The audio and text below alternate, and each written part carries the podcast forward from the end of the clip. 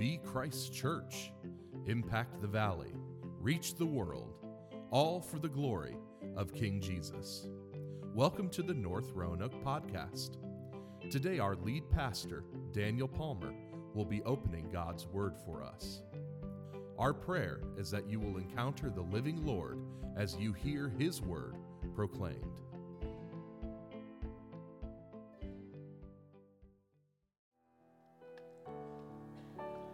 Bow with me? Lord, we love you. We thank you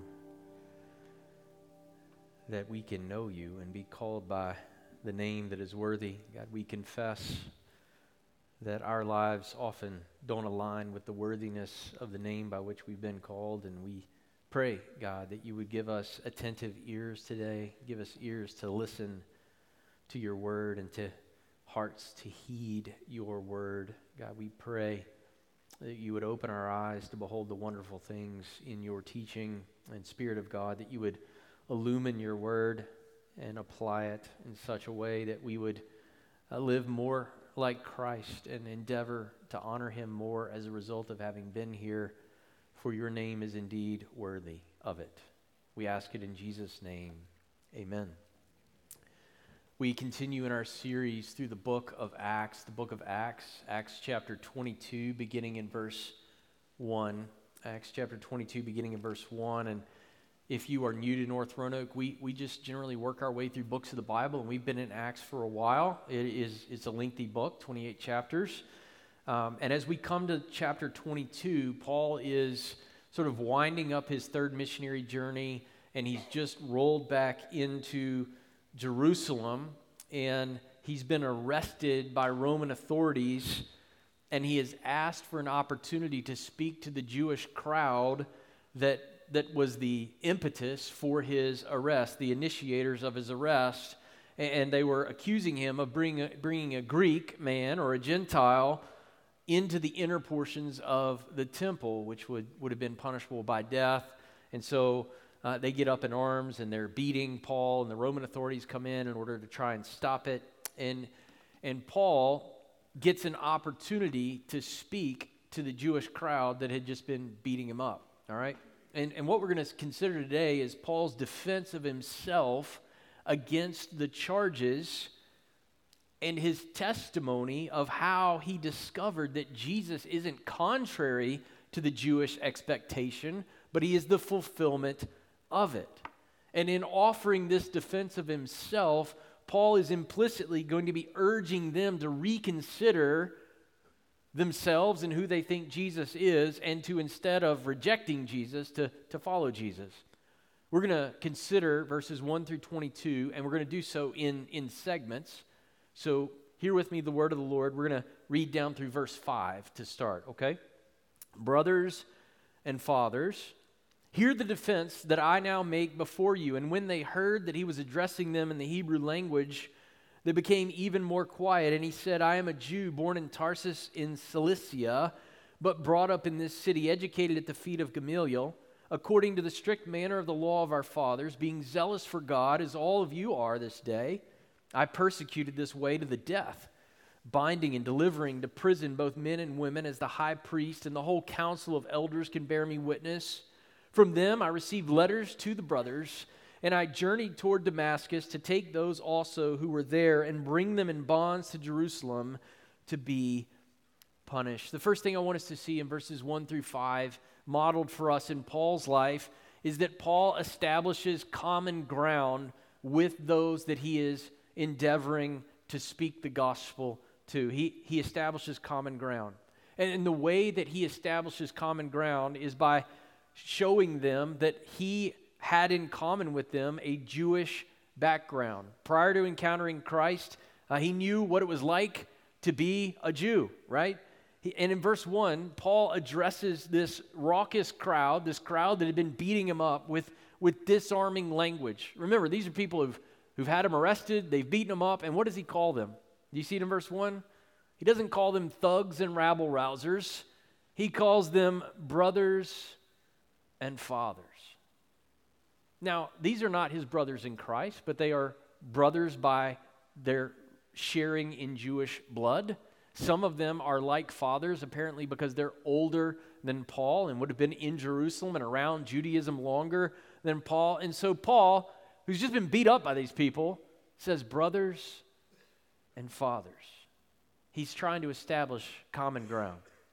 And then Paul asks them to hear him out. Hey, hear me out. Hear my defense. And the, and the word defense here is the Greek word apologia, you can probably hear the word apologetics in that to make a defense for something. In 1 Peter chapter 3 verse 15, we are told to always be prepared to make a defense to anyone who asks us for any reason for the hope that is within us, yet to do it with gentleness and respect. That's what Paul is doing here. He's being gentle to those who have not been gentle with him. Brothers and fathers, hear me out. Hear, hear my defense. It's a defense that's made carefully and with gentleness and respect. To defend the gospel and the hope that he has in it, what, is, what does Paul do? First, he tries to convince these Jews that he's for them and not against them. In verse 2, Paul continues addressing them in Hebrew. He keeps talking in their heart language, and the longer that he goes in Hebrew, the, the more they pay attention. They get even quieter. He's speaking to the heart from the language they best understand. This, this crowd has been shouting at him, and now they are virtually silent. And sometimes when I'm preaching, there's a, there's a silence that comes over the crowd that is good because you're leaning in and you're listening, and other times there's a silence that comes over the crowd that means you're sleeping. So, so I hope your silence this morning is more the former and, not the latter, but there's, there's this leaning in quietness among the crowd. He, he's got their attention. God is giving them yet another opportunity to consider Jesus. And Paul opens up by identifying with them. Look at verse 3. Not only is Paul a Jew, but he was brought up or nurtured in Jerusalem. Although he was born in Tarsus, his roots are really Jerusalem roots. He was raised up right there in the heart and the hub of Judaism. He goes on to stress that it was at the feet of Gamaliel that he had been educated. Peterson writes Gamaliel was a, a Pharisaic educator, teacher of the law, and member of the Sanhedrin who had been respected by all the people. We saw that back in Acts 5:34. Indeed, Gamaliel was arguably the most significant and influential educator for Jews in the first century AD. So, Paul wasn't just a Jew. He wasn't just familiar with Judaism and the temple. He was educated by, like, the head educator of Jews in Judaism in that time frame. And Paul didn't just take Gamaliel's introduction course, right? Some of y'all go to college and you had to check a box. You know, like you had to have something in the arts, so you took the easiest survey of the arts class that you could. Nobody? Man, when I was at Tech, I had to have I had to get a box checked in the arts, and I was just not interested, you know. Um, but there was a there was a survey of music class that I heard was was easy, and they were right. It was very easy, and you could not study and pass. Hallelujah. Praise Jesus. Did you know they have classes like that at Tech? I'm sorry, Paul. It's true. That, that's not what Paul did, right? He went deep into the things that Gamaliel was teaching. He was trained according to the strict manner of the law of our fathers. He excelled in studying and living out not only the laws of the Old Testament, but even the laws added by the Pharisees. He got into the minutiae of the law and he loved it. He saw it as the law of their fathers, verse 3. In other words, he felt this great power of connection to their shared traditions as Jews down through the generations. Here's, here's Paul's point to the crowd, right? As he's establishing common ground with them. Look, you can look out over this crowd and you won't find anyone more committed as a Jew or to Judaism and Jewish law and tradition than I was. I'll, I'll put my Jewish credentials up against anybody is what Paul is saying. And that's what he says at the end of verse 3, right? I was every bit as zealous for God as those of you in the crowd are today. And of course, Paul is building to a point, right, where he wants to show them that not all zeal is created equally. Zeal, meaning energy or enthusiasm in the pursuit of a cause, can be misguided. These Jews thought that they were aimed at God, they thought they were on the path to get to God, but their zeal was actually on a path of ignorance and self righteousness. It'd be like trying to take a, it'd be like having a zeal for hiking mountains, but only taking a trail that leads to the ocean. They were, they were zealous. We're going to get to God, but their path would never lead them to God. And so in Romans chapter 10, verses 2 through 4, Paul says this I, I bear them witness. He's talking about Jews who are not receiving Christ. I bear them witness that they have a zeal for God, but not according to knowledge. They're not on the right path. For being ignorant of the righteousness of God and seeking to establish their own, they did not submit to God's righteousness. For Christ is the end of the law for righteousness to everyone who believes. They, they missed the point that the law was leading them to Christ, but Paul isn't ready to tell them that their zeal is misguided. Instead, he's going to allow his encounter with Jesus on the road to Damascus to demonstrate that to them. For now, he wants them to know he understands them, that they have something in common.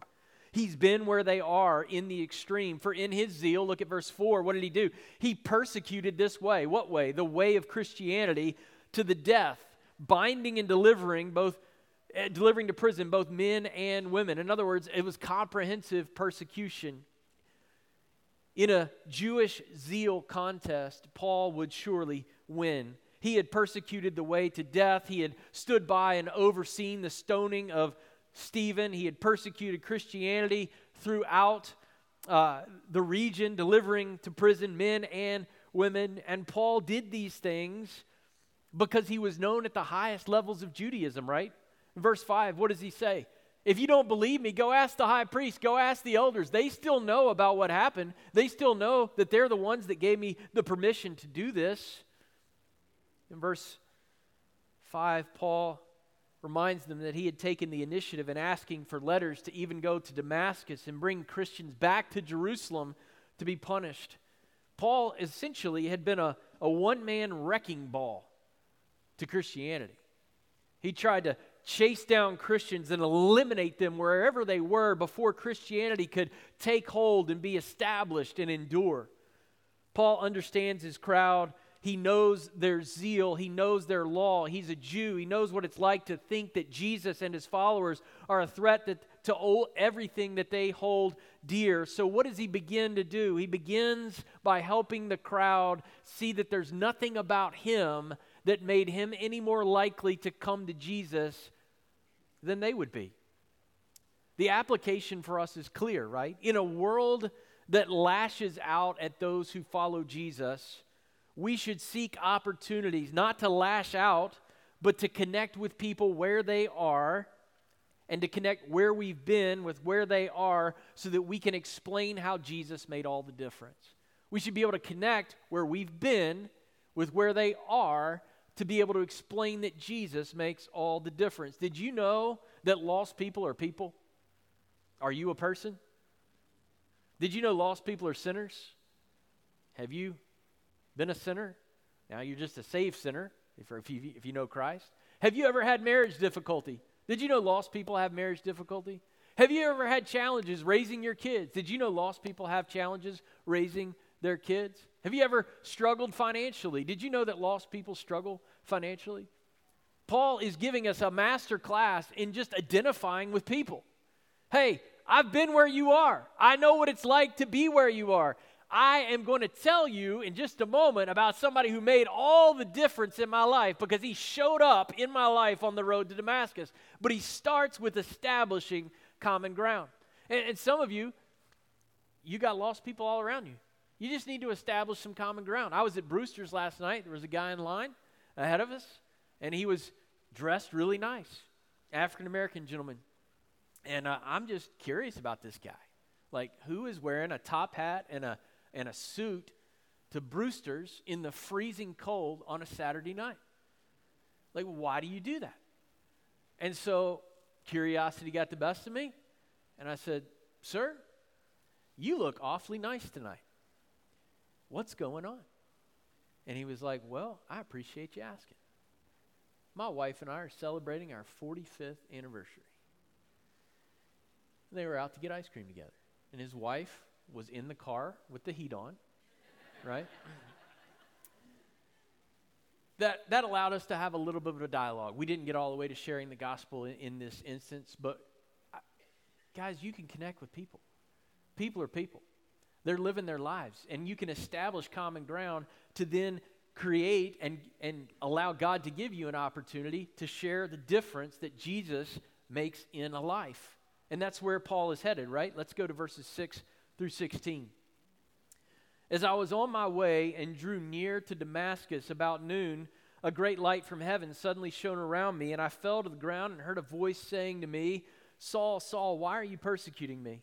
And I answered, Who are you, Lord? And he said to me, I am Jesus of Nazareth, whom you are persecuting.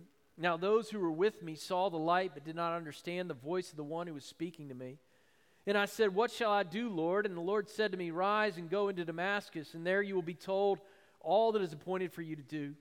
And since I could not see because of the brightness of that light, I was led by the hand of those who were with me and came into Damascus. And one Ananias, a devout man according to the law, well spoken of by all the Jews who lived there, came to me and standing by me said to me, Brother Saul, receive your sight. And at that very hour I received my sight and I saw him. And he said, The God of our fathers appointed you to know his will to see the righteous one and to hear a voice from his mouth, for you will be a witness for him to everyone of what you have seen and heard. And now, why do you wait? Rise and be baptized and wash away your sins, calling on his name. So, after Paul establishes common ground, the next thing he does is he shares his story. We can all share our story, right? We can share the story of when we encountered Christ. Specifically, Paul shares how Jesus confronted and cleansed and commissioned him to share the gospel. In these verses, Paul describes his encounter with the Lord Jesus when he's on the way to persecute followers of Jesus, which is what the crowd had been doing to him, a follower of Jesus. So Paul shares about the intense light from heaven shining around him. We saw this story first back in Acts chapter 9, and the, the text is very similar here to what we saw back in Acts 9. It was, it was noon, and yet the blinding and radiant glory of King Jesus was so great. Verse 7 Paul falls to the ground, and then he hears the voice of Jesus asking, Saul, Saul, why are you persecuting me? Which is an interesting statement, right? He was persecuting the church.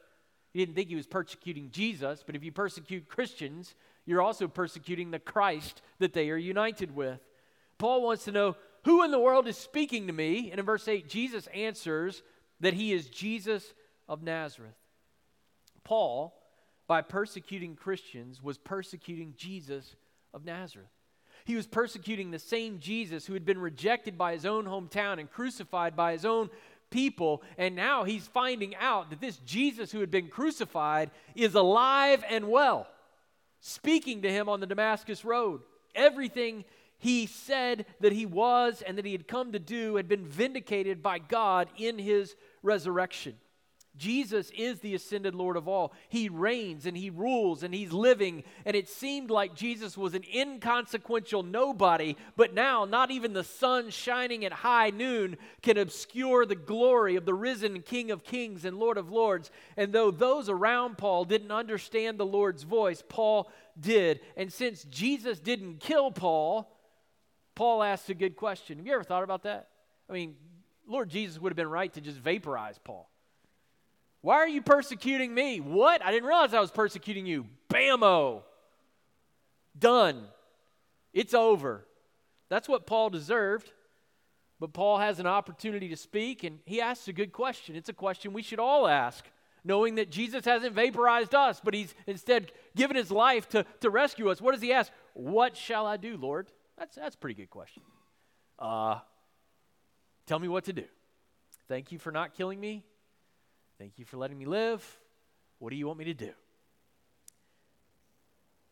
What does God tell him to do? He tells him to get up, go to Damascus, which, which is where he was headed anyway, where he will there learn all the Lord has appointed, which means assigned or ordained for Paul to do. Did you know God, when He gives you an assignment, He gives you the, the abilities and the capacities and the, the giftedness to do that. That's what's implied in this word assigned. God has an assignment and God has a gifting for Paul to do something. So, Paul, blinded by the light of Jesus, is led by the hand to Damascus to learn what Jesus wants to do through his hands.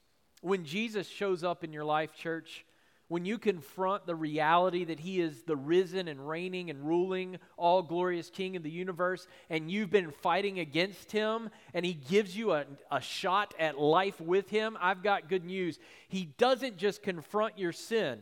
That hurts, doesn't it? To have our sin exposed and confronted and to realize we've been re- rebelling against God. But He doesn't leave you there, He does it to cleanse you and to give you an assignment. This morning, if, if Jesus confronts you with you, I don't want you to freak out. I want you to do what Paul did. What did he do? What shall I do, Lord? So, Paul is telling us his story so we would have an opportunity to encounter Jesus as he has. He wants this crowd to be likewise confronted so that they too might be converted and changed by Jesus. If Paul, before he was a Christian, was persecuting Jesus, what does that mean the crowd has been doing by persecuting Paul? They also were persecuting Jesus. And yet, Paul wants them to reconsider Jesus and experience the, the same sort of transformation that he had when he met Jesus on the Damascus road. And, and the change that Jesus makes in Paul begins with confrontation, right? He confronts him on the road to Damascus. But as we keep reading, it proceeds to a commissioning and a cleansing. When Paul gets to Damascus, God works through a man named Ananias to restore Paul's sight. In chapter 9, all we read about Ananias is that he's a disciple, but notice what Paul adds here. He was a devout man according to the law and well spoken of by the Jews in Jerusalem. In other words, he wasn't just a disciple, he was a Jew, and Paul desperately wants this Jewish crowd to see that Jesus is the Messiah and Savior. So he says, Look, God used a devout Jew to lead me to his son, Jesus. And in verse 14, Ananias says, The God of our fathers, Abraham, Isaac, and Jacob, appointed you to know his will, to see the righteous one, and to hear a voice, hear a voice from his mouth. So here we have Ananias, a, a law keeping Jew, seeing that the God of their fathers has orchestrated Paul's encounter with God's Son. And his Son is Jesus, the righteous one. Do you see that? I, the righteous one is, is a quotation, it's an allusion to Isaiah 53 11. It's the one written of earlier in Isaiah 53. The prophet says this Surely he has borne our griefs and carried our sorrows. Yet we esteemed him stricken, smitten by God, and afflicted. He was pierced for our transgressions, crushed for our iniquities. Upon him was the chastisement that brought us peace. And the good news, church, is that peace with God is possible through his crucified and risen Son, the, the righteous who came to be substituted for the unrighteous.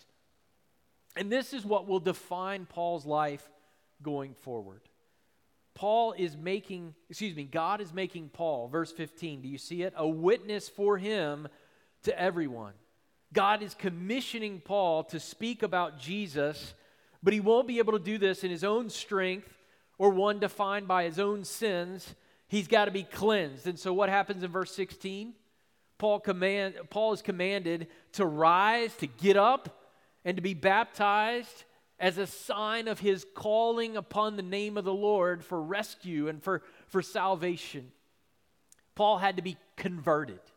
He had to be someone other than who he had been. And God had to make that change in his life through faith in the death, burial, and resurrection of Christ. Sometimes I, I ask my son Samuel to help me write my sermons, just to, just to help me put the cookies on the bottom shelf and, and just make things plain and simple. And he read this passage, and uh, I asked him, I said, what did, what did Paul want the crowd to know? And here's what he said Looks to me like anyone who encounters Jesus can become new, even bad people like Paul. Anybody who encounters Jesus can become new, even bad people like Paul. Isn't that good news? You see, church, we have no hope in our name. Our name is going to get us nowhere fast. But in the name of Jesus, there is access to the Father. There is hope of salvation and life eternal. In, in our name, we have no authority to accomplish anything of eternal good. We can't forgive our own sins. We can't get rid of the mess that's in our lives. But if we come to Jesus because he has the name above every other name, because he's been given all authority under heaven and on earth, he can forgive our sin. And he can use us to tell others about him. Do you, do you know this king this morning? Are you living for your name and in your name? Or have you been rescued by the name which is above every other name? By the king who can save repentant sinners, who can forgive your sin and then send you out to tell others? Aren't you thankful for such a Savior? This others oriented aspect of Christianity is what ends up really upsetting the Jewish crowd. Paul is rolling through verse 16. But you see, the Jewish crowd had made Judaism about them rather than about the king that they should have been seeking. They had made it about being Jewish rather than about Jesus. They had made it about their kingdom rather than the kingdom of God, which was not to be won by military conquest and political victories, but by the sword of the Spirit of God's truth going out and the Holy Spirit changing people from the inside out, Jew and Gentile alike, grafting Gentiles into the vine and making them one people, overspreading the globe. They, they had missed it. So let's see what happens. Verse 17 through 22. Paul says this When I had returned to Jerusalem and was praying in the temple, I fell into a trance and saw him saying to me, Make haste and get out of Jerusalem quickly, because they will not accept your testimony about me. And I said, Lord, they themselves know that in one synagogue after another I imprisoned and beat those who believed in you. And when the blood of Stephen, your witness, was being shed, I myself was standing by and approving and watching over the garments of those who killed him. And he said to me, Go, for I will send you far away to the Gentiles. Up to this word, they listened to him. Then they raised their voices and said, Away with such a fellow from the earth, for he should not be allowed to live. Here's the last thing I want you to see this morning from verses 17 through 22. We want to see Paul's desire to see Jews saved and Jesus' commission to reach the Gentiles. You say, what do I get out of that? Look, Paul doesn't conceal the truth of his mission so that the Jews will respect him and hear what he has to say. In other words, he identifies with the crowd, he shares his story, but he doesn't hide the cost or the truth that's inconvenient that they don't want to hear. Sometimes we so desperately want people to come to Jesus that we want to cover up the hard part. And the hard part that they're going to have to confront is this it's not just about being a Jew. God came, He sent His Son for everybody. And that's going to be like a in the face to everything they've assumed. But He doesn't leave the hard part out. And, and when we share the gospel, we can't leave the hard parts out. In these final verses, Paul continues to highlight his credentials, if you will, as a Jew in Galatians 1 17 and 18, we, we learn that it was after three years from the, from the time of the Damascus Road encounter that he ends up back in Jerusalem. Earlier in Acts, back in chapter 9, we see Paul in this dispute with Greek Jews or Hellenist Jews who are wanting to kill him, and the, the believers take him away to Caesarea and then send him along to Tarsus. And we wonder back in Acts 9, why was Paul so willing to leave Jerusalem so quickly? And now we know why. Because, like the prophet Isaiah centuries before, Paul had entered the temple and he had had a vision of King Jesus in the temple. Now, you know, some of these Jews are not very happy to hear that Jesus is the Lord of the temple and that he fully shares in the, the glory and the rule of the God of Israel. But Paul desperately wants them to see that, that Jesus is the one they should have been seeking all along. And he, he tells them that while he was praying, he, he falls into a trance. And in this altered state of consciousness, he beholds Jesus telling him to get out of Jerusalem quickly. And why is he supposed to leave quickly? Because the Jews in Jerusalem will not accept your testimony about him. So this is fascinating to me. Who is Paul? Where's Paul? He's in Jerusalem, giving a testimony to Jews. And what is his testimony to Jews? His testimony to Jews in Jerusalem is that Jesus had told him that Jews would not accept his testimony to them in Jerusalem, which is interesting place for them to be in in terms of are they going to prove Jesus right or not? You see the irony of this? Like, are you going to listen or are you not going to listen? So, so Paul is giving this testimony, and, and what is Paul hoping? Why, why is he sharing this story? He's hoping that things have changed, right? That the Jews when he was there earlier would, would reject his testimony, but perhaps now they'll actually listen. Maybe now it will be different. Perhaps now some Jews are going to follow Jesus, the true and everlasting King of Israel. He's, he's been so hopeful for the salvation of Jews that he even tries. I, I love this. He debates with Jesus in the temple. You see this? He, he tries to get Jesus to reconsider his commission to the Gentiles, and he makes his argument about how good of an apostle he would be to the Jews. In other words, he, Paul gives Jesus his resume, which is funny to me. Like, as though Jesus didn't know all this about Paul, right?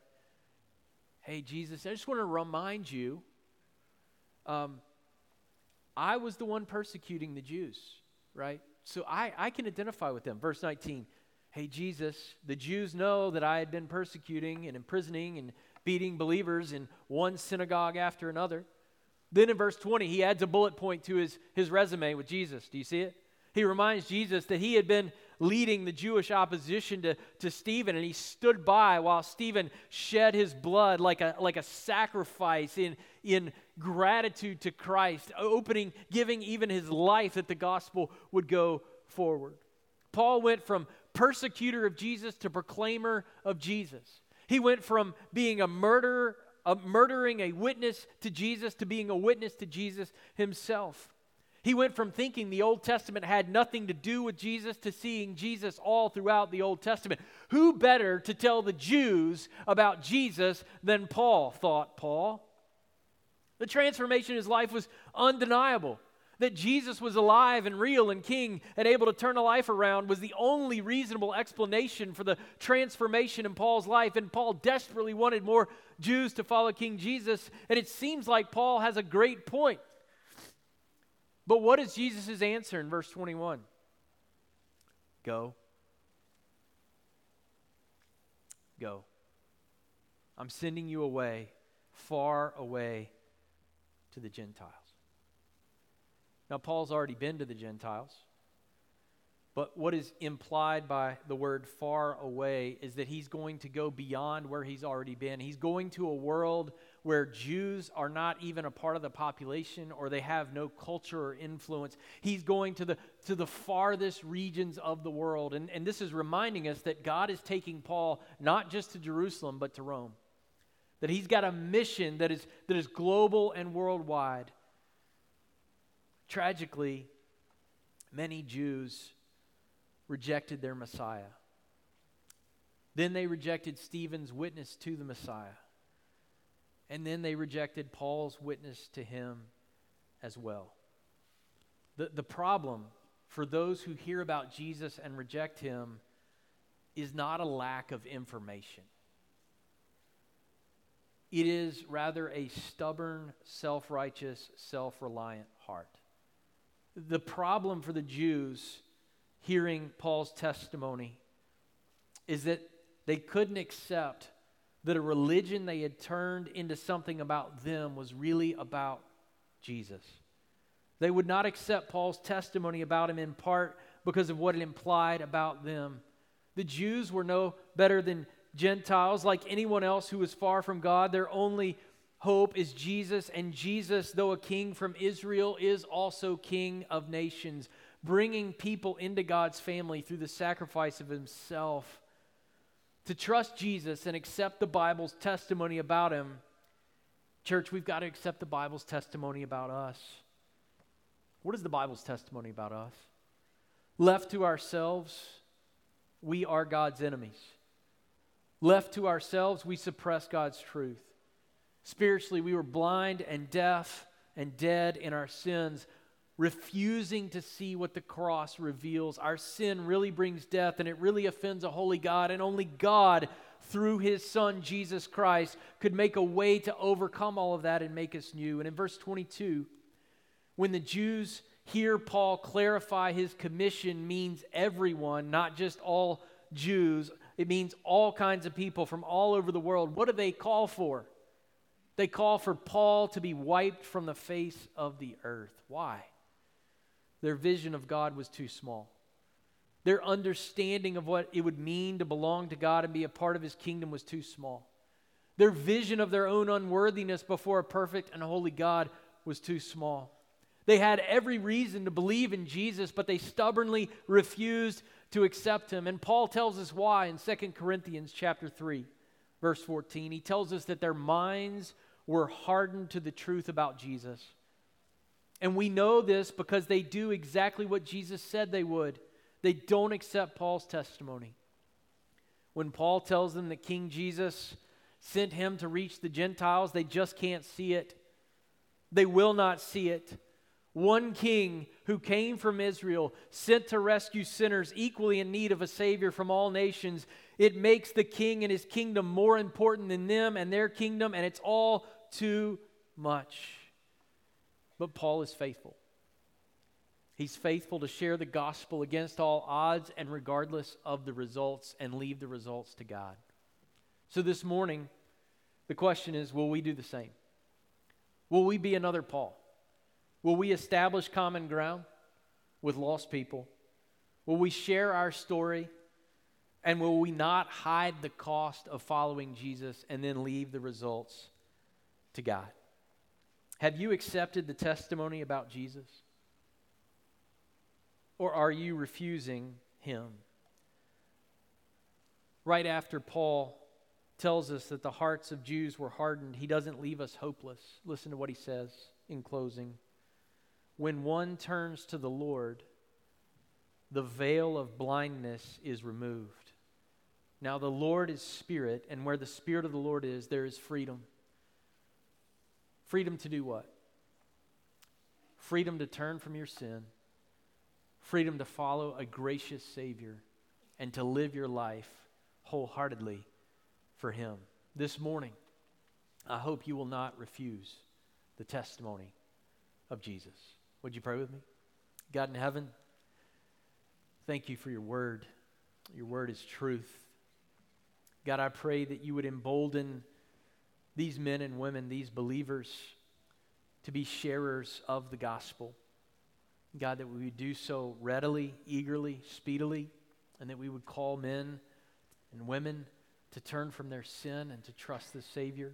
And this morning, if there's any God, who need to, to follow you in obedience, who need to trust you, who need to be baptized, who need to, to lock arms with this church in sharing the good news of Christ. We pray that you would give them liberty to come as we sing. In Jesus' name, amen. Thank you for listening to the North Roanoke podcast. You can connect with us at northroanoke.org or download our app in your device's app store. Just search for North Roanoke we hope to meet you soon.